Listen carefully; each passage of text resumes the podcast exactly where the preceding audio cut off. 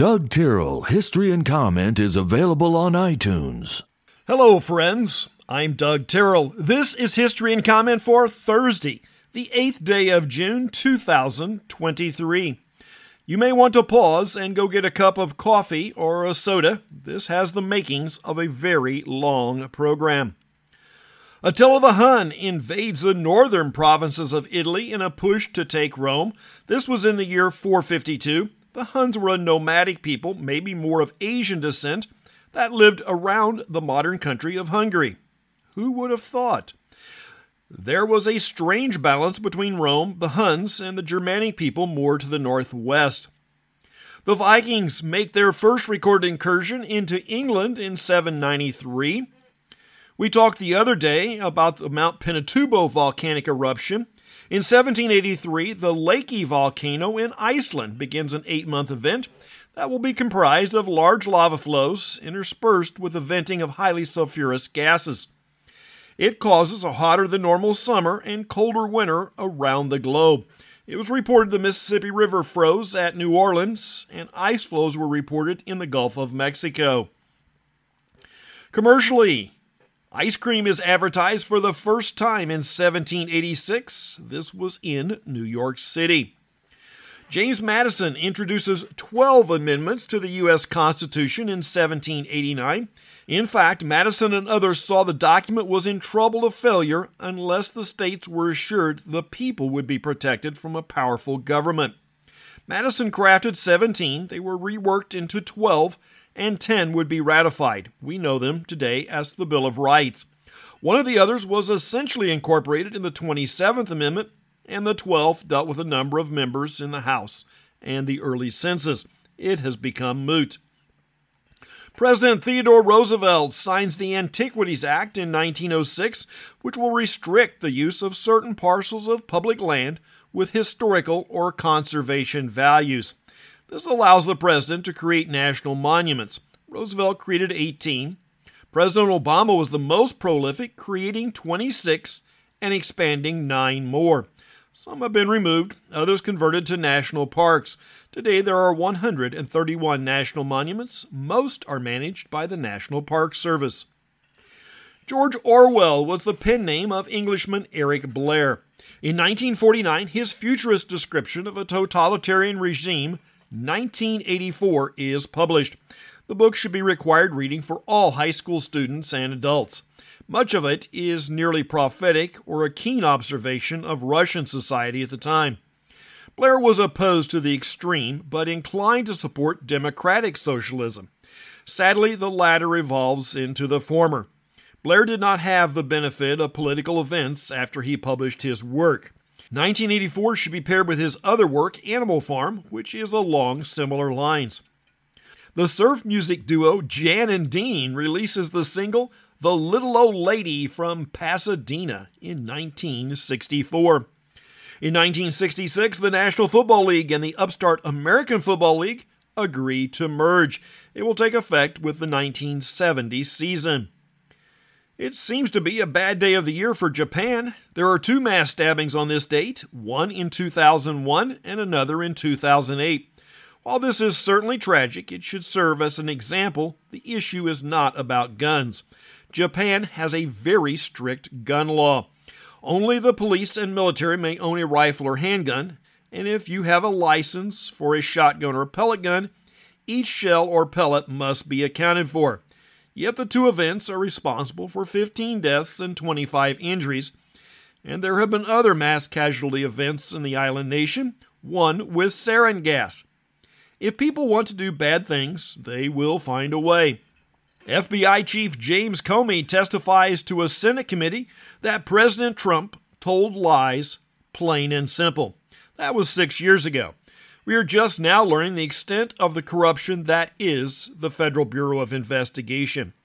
The facts now appear that Trump was telling the truth and Comey was lying, plain and simple. Folks, this idea that a police function of the federal government can go to the lengths they have to control an election is beyond belief, and frankly lowers our standing as a power for justice and right. There is an adage that fools rush in where angels fear to tread. I think four just left the room.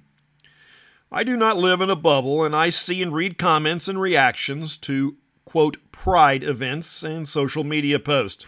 Let me be crystal clear. The issues here have to be handled on two levels. I address this from a strong Christian worldview. One is how we treat the, an individual.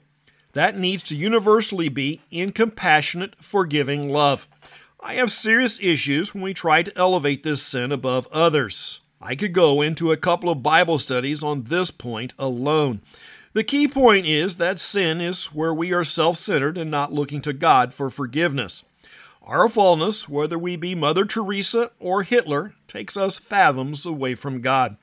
That can only be restored by God's works and not ours. Go back and read the parable of the two debtors. We owe an amount we could not pay, and yet were forgiven. Our mandate is to show that level of forgiveness, plain and simple. If you have a gay friend or relative, this might be a good time to invite them over for a cookout.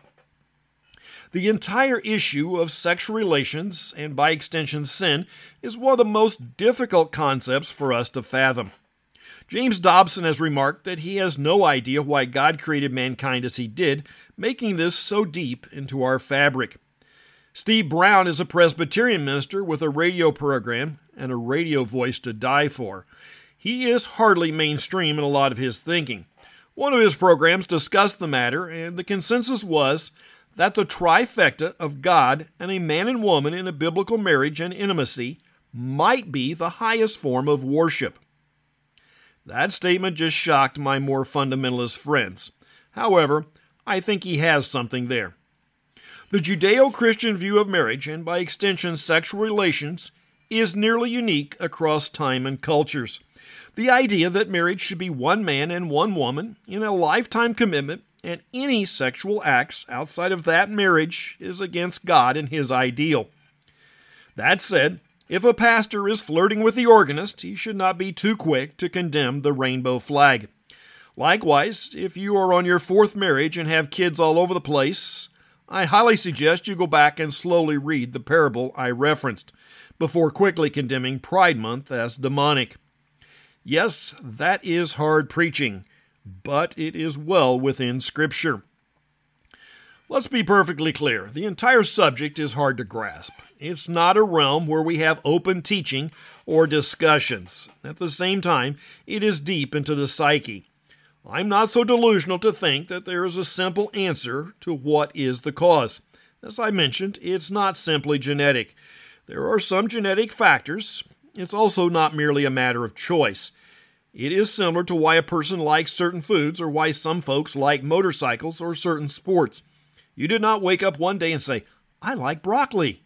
Of course, the cause is extremely complex with a myriad of factors. That is a weak example, but consider your personality. What made it what it is? That would be quite close. If you know that alcohol makes you violent and you wish to modify that, then you have a choice. A tough choice, but it's within your control. The second angle I want to d- address to my friends who are celebrating this month most of us cannot come to understand. You have difficulty explaining how you got where you are, and we cannot either. It does very little to simply proclaim, It's how I am. Now, it might be a fair answer, but a poor explanation, and does little to further understanding. We cannot ignore the elephant in the room. No matter your feelings, there are actions that have a moral component. I will make a hard distinction between the feelings and the resultant actions. One is immoral and one is not. If you are gay and celibate, there is no moral issue. Now, where it gets sticky, beyond the individual, there is an overarching movement that was birthed at least back in the 1960s. We want free sex without consequences, no constraints. This is the genesis of the no fault divorce and the entire abortion movement. Sorry, but they are related. When the issues of gays moved into the public debate, the selling point was we want tolerance, then marriage. That point alone is quite complex. Today, the debate is an outright assault on the idea of a nuclear family. Everything but is included, and that everything is getting more extreme by the moment. While the extremes might be gratifying for the individual, it's not good for society as a whole. It might be offensive, but anytime you see a society where sex is at the center, it is a society in its death throes. Should I point out that the debate is now centered on drag queen story hours and gender transitions? We see parents' rights being usurped if a minor wants an abortion or gender surgery. Folks, when most of us see the rainbow flag and proclamation of Pride Month, that is what we see the full spectrum of actions and that is exactly what all of the colors on that flag stand for.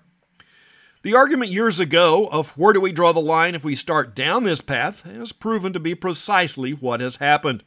The most extreme realms are now being suggested, and that involves minors too young to make an informed decision or comprehend the actions. To my gay friends, I would caution you about jumping on the bandwagon and ask yourself what message do you really want to broadcast?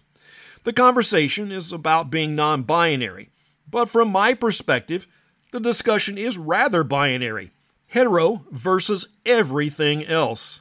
And I do mean everything. That's history and comment for the 8th day of June. I'm Doug Tyrrell. Now go do something worth remembering.